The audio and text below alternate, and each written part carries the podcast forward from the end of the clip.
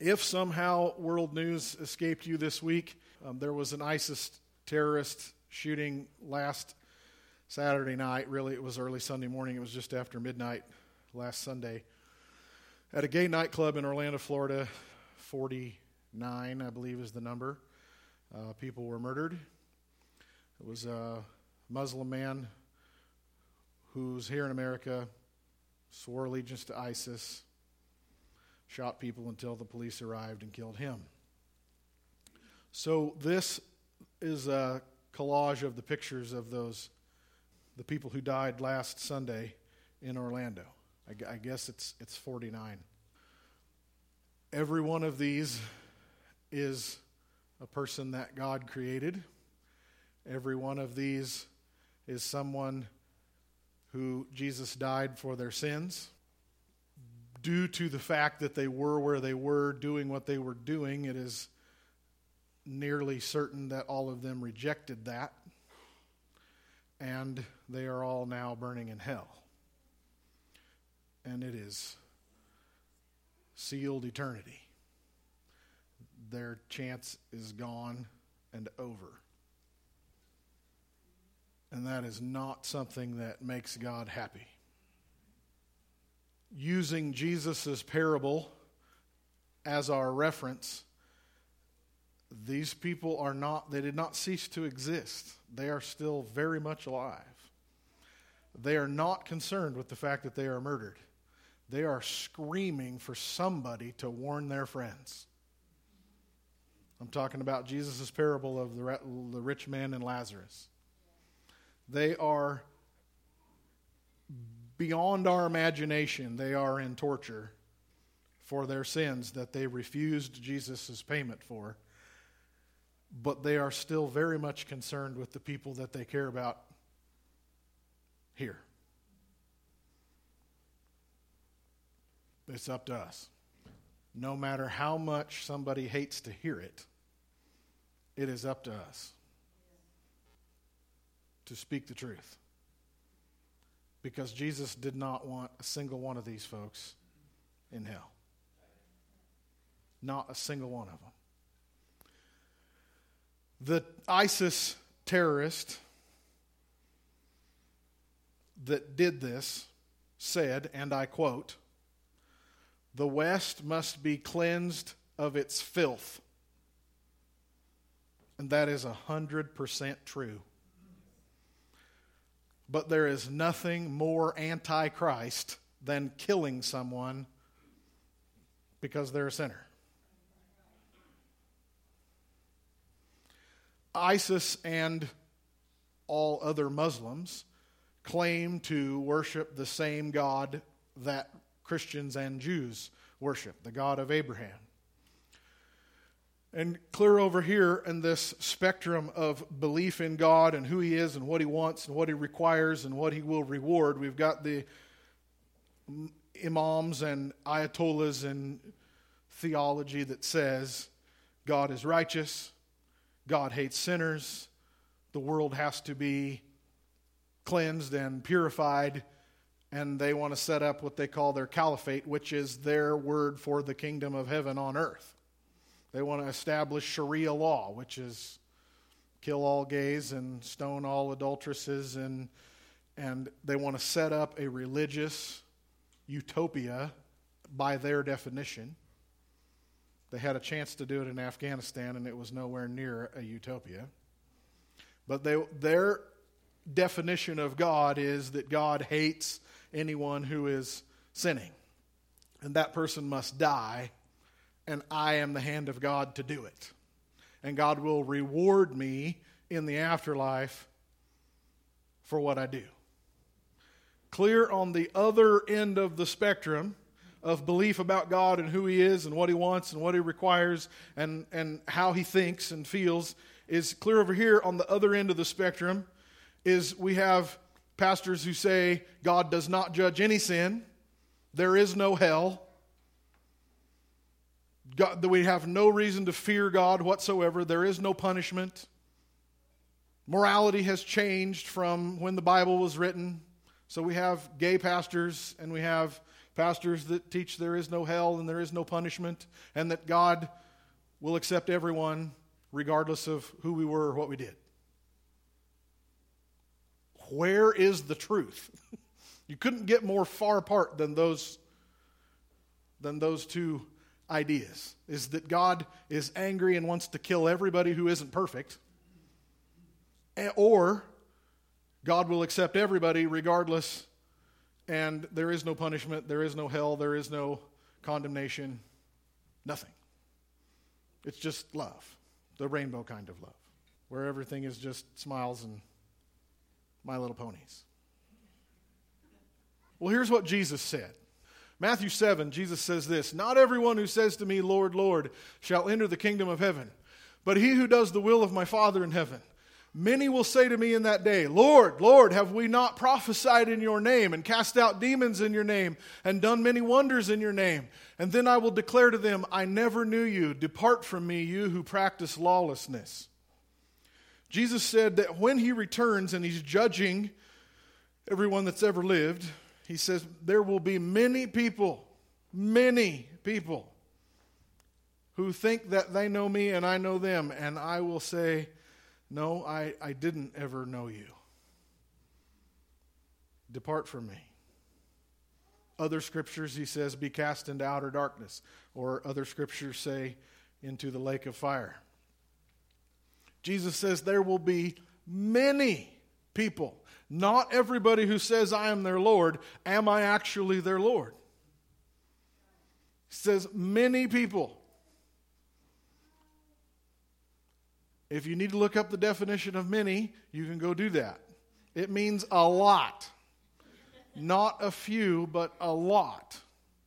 John Bevere claims to have had a vision of this early on in his life and his ministry that he says defines everything he does and everything he's preached in the last 20 years. He saw a vision of this.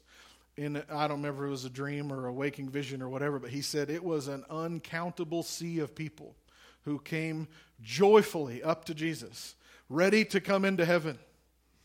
And Jesus says, Uh uh-uh, uh I never knew you. He said, and the look on their face was absolute shock. They were utterly clueless. They totally thought they were going to waltz right into heaven. And they were completely taken off guard, completely shocked, and that turned to terror as the angels cast them into the lake of fire. I don't want to be in that group. I don't want to be deceived that I am a believer, that I'm a Christian, that I'm in relationship with Jesus when I'm really not. And the terrifying thing about deception is that it's deceiving. You know, somebody who, who is deceived totally thinks they're right, and you know they're wrong. But you can't convince them. I don't want to be in this group. So, my question today is how do I know that I'm not in this group? Because every person in ISIS is totally convinced they are righteous and holy and on the march for God. They are totally convinced to the point they will blow themselves up thinking God is going to reward them. They are so totally convinced. They're not doing it for, for some half hearted, we go to the mosque once in a while kind of religion. There's a lot of people in church on Sunday for that reason. But ISIS is not doing what they're doing because they're half hearted about it.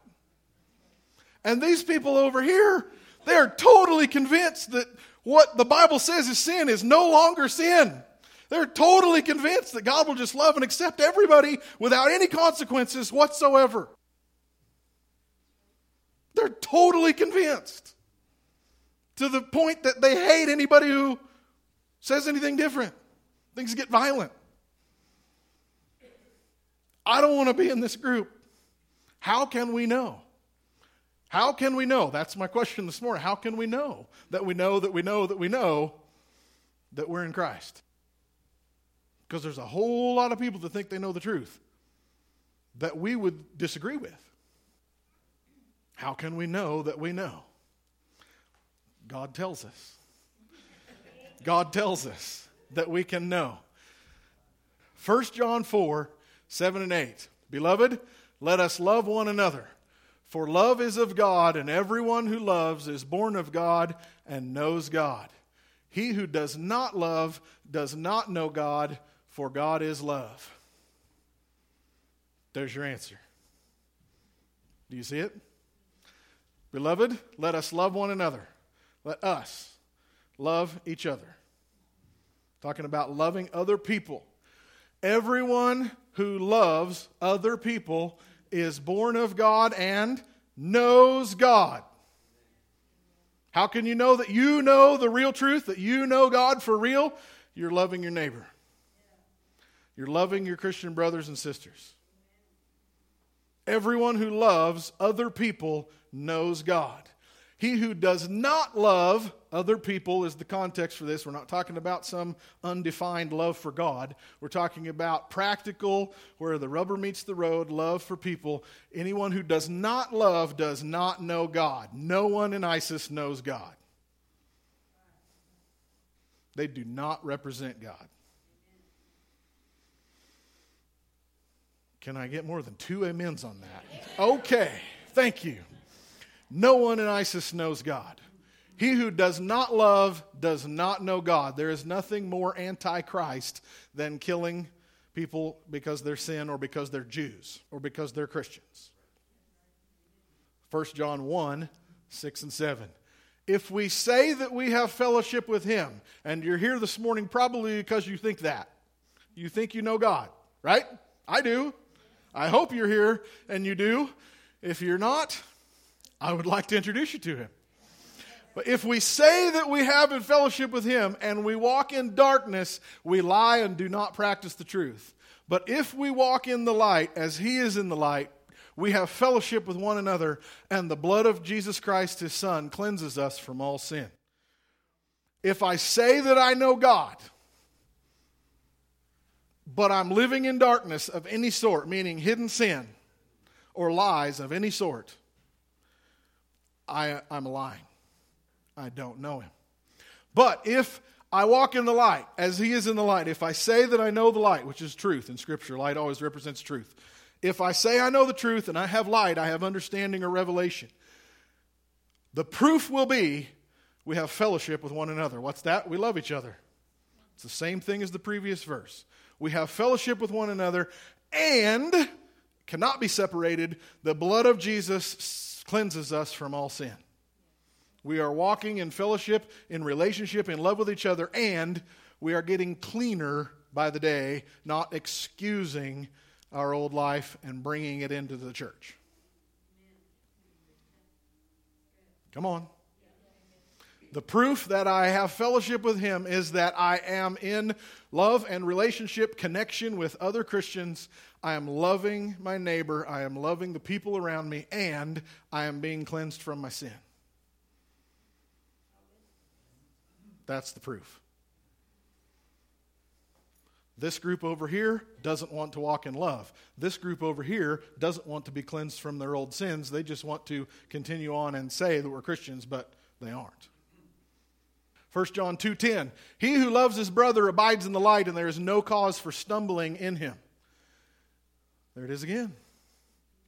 If you love your Christian brother, is the context of this verse. Christian brothers and sisters, you're loving the family of God. You are in the light. And there is no cause for stumbling. That word stumbling can mean, the word is scandalon in the Greek, it can mean deception. If you are living in love, you're not going to be deceived. If you are living in real love, you're not going to be deceived. 1 John 3 14. We know, hey, we can know that we have passed from death into life. We don't have to wonder. We don't have to be scared that we're in that group that'll come up to Jesus and he says, Oh, no, no, I never knew you. We can know. For absolute certain, we can know. We know that we have passed from death to life because we love the brethren. Who's the brethren? It's the church, it's our Christian brothers and sisters. Because we love. He who does not love his brother abides in death. If there's anybody you need to forgive, do it now. Don't wait till the end of the sermon. Do it now. If there's anybody you need to serve or take care of, Do it now. 1 John 3 16 through 19 says, By this we know love, because he laid down his life for us, and we also ought to lay down our lives for the brethren. But whoever has this world's goods and sees his brother in need and shuts up his heart from him, how does the love of God abide in him? My little children, let us not love in word or in tongue, but in deed and in truth. And by this we know that we are of the truth, and we shall assure our hearts before him. Come on, we can know that we're in the truth, and we can have assured hearts before Jesus. We can go before him at Judgment Day knowing we're in him and he is in us knowing we took care of business in this life. Do not have to be scared. We can know. How can we know?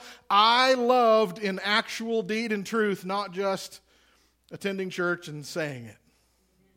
How can you know you actually loved indeed? You gave up your stuff for somebody else. It's measurable, it's practical, it's earthly, it's physical. It is not some undefined, well, I love God, or I have these tender feelings toward the people in my church, or I'm being patient with the people in my church that I don't like. I know how it is. That isn't the love that God requires. God requires measurable practice, definable love. Are you taking care of people in a real way? Don't just love in word, love in deed and in truth. Are you actually taking care of people? That is how we can assure our hearts that we know the truth. That I'm not just going to church, I'm not just saying that I'm a Christian, but I can remember in the last month eight times that I've taken care of somebody. If you can't, you better ratchet it up.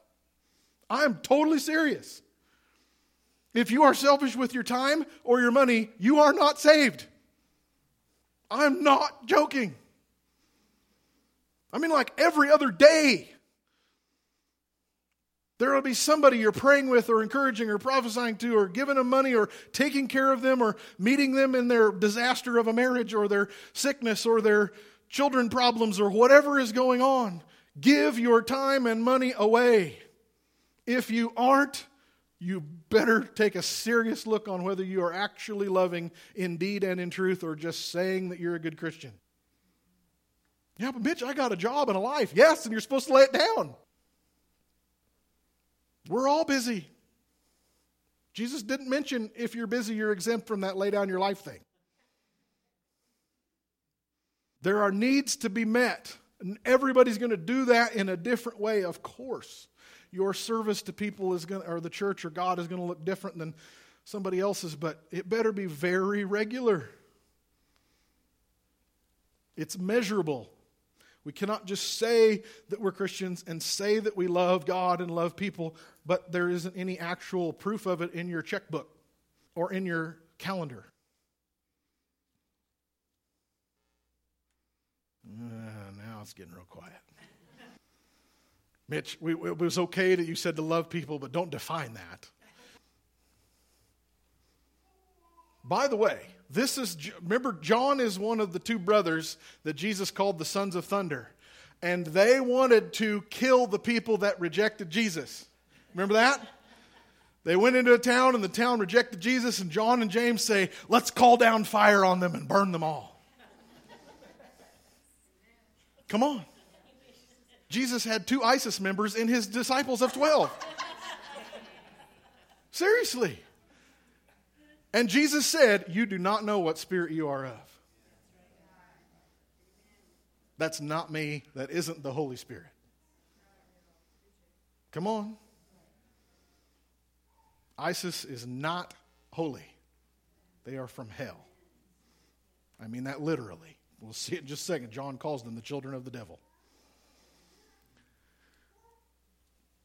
John so completely repented of who he was in his natural flesh that he becomes the apostle that writes 1st 2nd 3rd john which are all about what? Love.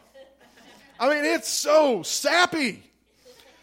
Dripping oozing with love. If you're not in the right mood you can't read it.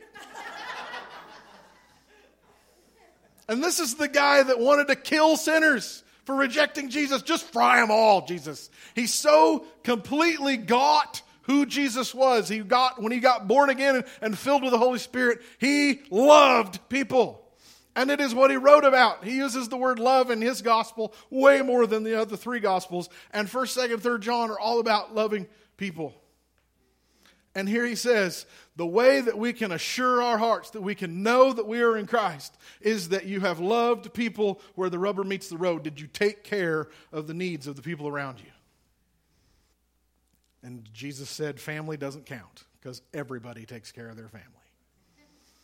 He said, There's no reward for taking care of the people who love you and are in your family and will take care of you. You take care of the people who cannot pay you back. The people who are your enemies, the people who don't like you, you love them. People who will never ever be able to pay you back or take care of you in, in return, friends and family, of course, everybody loves them. So, what is this love that God requires?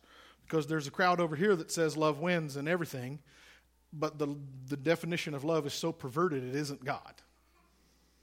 This definition over here of righteousness is so perverted that it isn't God. How do we know what this love really is? Well, 1 John 4 16 says, God is love, and he who abides in love abides in God, and God in him. If you live in love, God lives in you. And you know God. For sure, for real. You will not be a part of that group that calls Jesus Lord, but really isn't saved. But again, to say that I love, there's got to be real, practical proof. I can't just say that my love is my feelings or my love is the fact that I accept everyone and I don't judge any sin. Love has a definition. Let's put it that way. God's love has a definition. When he says love people, this is it. The next verse. 2 John verse 6. This is love that we walk according to his commandments. Come on. This is love, that we walk according to his commandments. Jesus said, If you love me, you will obey me. The people who claim to be Christians but are excusing their sin and totally unrepentant and say that God will not judge them for it, actually, Scripture says, have nothing to do with someone who calls himself a Christian brother but is living in sexual sin. Do not associate with them. There is no such thing as a gay Christian. Somebody may have temptation, somebody may have a past, somebody may have something they need to confess and repent, but somebody who is living in public, blatant, unrepented sin is not a Christian. And, and the Bible says have nothing to do with them. Don't even share a meal if they call themselves a Christian. The people of the world are not hypocrites. Go and be their friend, love them into the kingdom. But somebody claims to be a Christian and is excusing or covering up their sin have nothing to do with them. Jesus said, If you love me, you will obey me. It's measurable proof, folks. We can't just say that we believe in Jesus or we have a feeling in worship and that's, well, yeah, I love God. No, are you actually obeying Him? If you're not, you're not in Christ. If you are hiding sexual sin, if you are greedy, if you are lying, if you are covering up anything, you are not saved. That is the definition of hypocrisy. I'm not saying if you're doing those things and repenting, I'm saying if you are hiding them or excusing them, thinking Jesus will forgive you. You are in the group. He will say, Go away. Oh, well, I love God and I go to church and I'm a good person. I just have this one thing that I don't want to give up or quit. Sorry. This is love, that we walk according to his commandments. There will be a very large group of people who went to church, who called Jesus Lord, and they will end up in hell. They will think they knew God. They will think other people thought they knew God. But by definition, they were hypocrites because they claimed that Jesus was Lord, they weren't actually obeying him. None of us is perfect, so quit trying to look like it. Confess your sin, bring it out into the light, and kill it, rather than trying to act like it doesn't happen. or that he will some, for some reason forgive you when you aren't actually repenting. When we confess our sin, when we repent, we will be saved. There's absolute acceptance and forgiveness when there's confession. When there's hiding, that is the definition of hypocrisy. If you know it's wrong and you're doing it anyway, or if you know you're supposed to be doing it and you're not, Hebrews says there is no longer payment for your sin. We can repent at any moment, He will forgive us. But we have to walk according to His commandments. So, this group over here has a very fervent fire for the commands of God, but they have absolutely no love. This group over here says they're all about love, but they don't care what God has commanded. They're going to do whatever they want. And there isn't any consequences. God loves everybody. There's no hell. There's just a big hug. Do you see? We absolutely must have both. This is love that we obey his commandments. Jesus said, If you love me, you will obey me.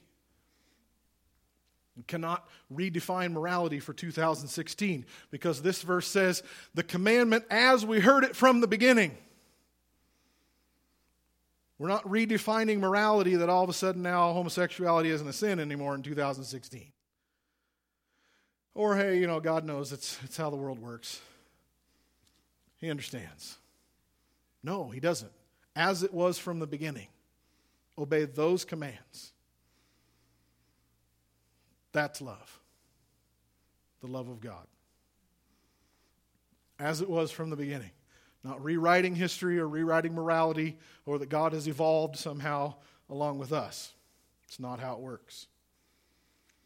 It isn't love to not tell our friends and our family and our coworkers and our classmates who don't know Jesus, who aren't obeying him. It isn't love to keep peace with them and let them go to hell. Do you all know who Penn and Teller are? The magicians, comedians. The, um, they're both atheists, and I don't know the big tall one. I don't know if that's Penn or Teller. Uh, he's pretty outspoken atheist, and he was asked one time about Christians and evangelism, and he said Christians evangelizing doesn't bother me at all. He said because they believe in heaven and a hell. And he said, How much does, do they have to hate me if they believe that I will be damned to hell for eternity and they don't tell me? He said, I don't, he's an atheist. He doesn't agree at all. But he says, if they really believe that with all, all their heart, it doesn't bother me at all that they want to tell me about it because if they don't, how much do they have to hate me? It isn't love to be quiet when somebody is running down the highway to hell. Because the love of God is to uh, walk according to his commandments, as we have heard from the beginning, not as they are being redefined in 2016. 1 John chapter 4, verse 10 and 11. This is real love. Not that we loved God, but that he loved us and sent his Son as a sacrifice to take away our sins. Dear friends, since God loved us that much, we surely ought to love each other. Here we go. If we're going to love other, if we're going to say we're loving other people, we are laying down our life to the point even of physical death, if that is what is required. There was some grotesquely unhinged pastor last Sunday in Northern California that said that what happened in Orlando was the will of God and that he was sad that the terrorists didn't kill everybody. That is as evil as it gets for a pastor to stand up and say that it was God's will for these people to die, to be murdered, and it's too bad they didn't all die. That is as antichrist as it gets, folks. Our assignment is to lay down our lives not to kill other people, but to kill ourselves. I don't mean suicide. I mean we lay down our priorities, our time, our money, our relationships, even if that's what needs be. We let people hate us to speak the truth and to love them. We're the ones that give up our lives, not the other way around. That's real love. Is that we would die not only for our Christian brothers and sisters, but to take the gospel to people who don't know it, who haven't heard it, or even who don't want to hear it. So much of what gets called love and acceptance is really just the fear of man. I don't want to offend anyone. I don't want to come across as judgmental, so I'm not going to speak up. And I'm going to excuse myself by calling it love. But it is the ultimate hatred. We can condemn the terrorist for pulling the trigger, but all he did was hurry up what would happen anyway if we don't speak the truth. His evil was making it happen last Sunday. Our evil is letting it happen at all. 1 John 3:10 In this the children of God and the children of the devil are manifest. Whoever does not practice righteousness is not of God, nor is he who does not love his brother. There it is again. You want to know that you're in the right group when you come face to face with Jesus. Here's John. He doesn't pull any punches. The apostle of love does not mince words. There are children of God and there are children of the devil. And the difference is the ones who practice righteousness and the ones who love are the children of God. The ones who are in unrepentant sin and the ones who don't love other people are the children of the devil. 1 John 5, 2 and 3. By this we know that we love the children of God. How can we know that we're walking in this love that God requires? When we love God and we keep His commandments. For this is the love of God that we keep His commandments. This is really simple stuff. It's really easy to understand. It's measurable folks. John says we can assure our hearts, we can know. Are you keeping his commandments? Are you loving your brother and sister? This group over here says they're keeping his commandments, but there is no love whatsoever. This group over here says they are all about love, but there is no keeping his commandments. I don't want to be in either group. I want to walk in the love of God and the fear of God. Acts says the church walked in the fear of the Lord and the comfort of the Holy Spirit. The Bible says, surely, it says, do not be deceived. There is surely a hereafter. And every one of us will be judged for our actions. And the Bible promises us that anyone who confesses their sin and repents shall be saved. It is both. It is not one or the other. It is not an angry God who's in a hurry to get people in hell. And it is not a God who will accept anyone and everything no matter what. There is only one door into heaven, and He is Jesus Christ. And we come through in repentance, we come through in confession of our own sin, in living according to the laws of God and His commandments. And the number one and number two command are love. Love God and love your neighbor. In the real God kind of love that is righteous, that is obedient. You cannot separate love and obedience. Hebrews 6:10 I think is the next verse. God is not unjust. He will not forget how hard you have worked for Him and how you have shown your love to Him by caring for all other believers as you still do. God is nothing if not totally practical. Here it is again. You want to know if you're loving God? Here He says, I'm not unjust. I see that you love me by loving your fellow believers. It's measurable, it's practical, it's very earthly and physical. It's not some ethereal feeling in worship or some sense of, well, I love God and, and He loves me and I know we're cool. It's measurable. Are you loving the people around you, starting with your Christian brothers and sisters? Are you actually, in deed and in truth, taking care of people in connection and relationship with people? Then we know. In Luke 10, there's a Pharisee that comes to Jesus And he says, What do I need to do to inherit eternal life? That's the question this morning. How can I know that I'm in the group that knows Jesus? How can I know for sure? This Pharisee wanted to know the same thing. He says, Jesus, how can I know that I will inherit eternal life? And Jesus says, Obey all the commandments. You know the commandments. And he says, Yes, and I've kept them all. He kind of says the same thing that the rich young ruler says. You know, honor your father and mother and love your neighbor. And, and Jesus says, Yeah, that's right. That's great.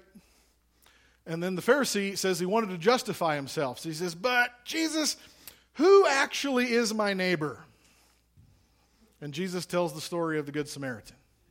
He says, A man went from Jerusalem to Jericho, and he was set upon by thieves and beaten up and left for dead on the side of the road. And these two religious leaders come by and pass him, but a Samaritan who was an outcast, a racial outcast, a religious outcast, to the Jews. This is a Jewish man lying on the side of the road. A Samaritan comes by, his enemy, a member of the people who have oppressed and cast out his people. And the Samaritan picks him up, puts him on his donkey, takes him to the inn, feeds him, gives him medical care, pays his bills, and sets him on the way to recovery. And then Jesus says to the Pharisee, after telling that story, says, Now, which one of those three was his neighbor.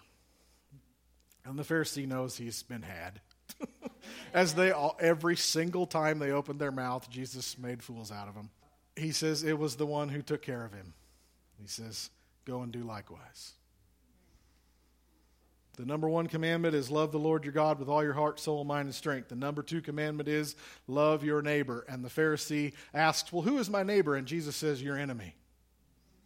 The person that hates you because you're a Christian. You love them, you take care of them, pay their bills, give them actual physical care. It's no sending a check to a charity. You actually take care of the person. That's the love that Jesus says he requires. So when John says, if we claim that we know God, but we walk in darkness, we are lying. But if we walk in the light, as He is in the light, we have love, we have connection, we have relationship, we have friendship, we have care for each other. And the blood of Jesus cleanses us from all sin. No excuses for sin and no excuses for not loving. That's true Christianity. Nobody's sin gets excused, and nobody's hatred or unforgiveness gets excused. We walk in love and we walk in real righteousness. Those are the people, when they say, Lord, Lord, Jesus will say, Well done, good and faithful servant. Is that you? I said, Is that you? If it's not you this morning and you need to repent for something, now's your chance. If you need to get on your knees right now and forgive somebody, repent to the Lord for unforgiveness or being unloving or being selfish with your time or your money or being isolating yourself to hide sin or excusing or justifying something, get it done right now. When we repent of our sin, we are instantly forgiven with joy. God is not scowling. He is not ready to throw anyone into hell, and He has never, ever, ever told anybody no who asked for forgiveness. I said He's never, ever said no to anybody who asked for forgiveness. So do it now if you need to. Get it done. If you're walking in love and in pureness of heart, praise God. If you're not, come into the light. Confess your sin and start loving in deed and in truth instead of just mouthing it, instead of just going through the actions of coming to church. Being a good person on the surface. Get real. You do not want to be in that group. that Jesus says, Depart from me, I never knew you. You want to be in the group that said, Jesus says, Well done, good and faithful servants. You did really well. You took care of people, you loved your enemies, you forgive the people that hurt you. You were gracious to the people that hated you. You lived in the light. When you sinned and when you blew it, you confessed it, you admitted, you cleaned up your mess, you took care of your business. Nobody's perfect. Quit trying to look like it. Confess your sin and be forgiven and be really, truly clean. Lord God, we thank you so much for your reassurance that we can know that we know that we know that we know you. We don't need to live in fear of being deceived. We don't need to live in fear of judgment day. But that you have given us very basic instructions, measurable instructions. Lord, forgive us for picking and choosing what we will obey. Lord, we commit right now to obey you in every command. Forgive us for excusing ourselves away and thinking that you will too. Lord, we also repent for anger or unforgiveness or hatred or judgment, condemning people instead of inviting them to salvation. Lord, forgive us for unrighteous anger at the sinners of the world. Lord, we repent of our own sin and we pledge to love in true obedient love. We pledge to love those around us. We will love our families. We will love our Christian family. We will love our coworkers and our neighbors and our classmates. Please remove unforgiveness and fill us with your love for the people that are hard to love, for the people who mistreat us, for the people who hate us because we're Christians, for the people in our families that we got divided from. Lord, for anyone here who is blowing off your conviction, I ask that you fall in the fear of God right now. I ask that you bring the fire of your Holy Spirit and bring purity Shine your bright light into the darkness and bring out into the light what needs brought out. Bring humility, bring confession, bring repentance, and bring righteousness and forgiveness and holiness and purity where there's been darkness and hiding and excusing. Lord, break through the lies and the excuses we use to justify our sin. Forgive us for saying that you will understand it that you're okay with it. Thank you for your long suffering. Thank you for your patience. Thank you that you give us another opportunity to repent over and over and over again. We dare not take you for granted. We repent right now. Lord, we ask for healing and comfort in Orlando, the family and friends of these people who were murdered. Lord, there's so much animosity between that group and, and your people. I ask somehow, Lord, that you bring a miracle to increase the kingdom of heaven in this event. What Satan meant for destruction and death and damnation, you bring grace and healing and repentance and life and freedom. Lord, it does not seem possible at all, but all things are possible with you. There's none beyond your salvation. Lord, we ask for you to break any plans that ISIS has for more of this, as they have said they do. Lord, bring into the light, expose the darkness, shine your spotlight in the secret places, in the secret plans, expose them, as your word said, Lord, that you will bring the plans of the wicked to naught. Please protect us. Don't let anyone else be murdered. Forgive us for our sins and heal our land. Lord, raise us up as we walk in unity and love. We wear the glory that the Father gave to you. Raise us up, Lord, as a shining city on a hill, as a light in the darkness. Lord, we will proclaim your truth. We will proclaim your name. And you said that as you are lifted up, you will draw everyone to yourself. So we ask you to do that, Lord. Lift up your church. like a floodlight in the darkness, that people can run to the city of safe haven and find freedom and forgiveness and purity. Forgive us for not being pure, Lord. Wash your bride. Remove the spots. Lord, those who refuse to repent, remove them. Make your bride clean and ready for her groom so that you may return. Your spirit and your bride say, Come, Lord, come. Amen.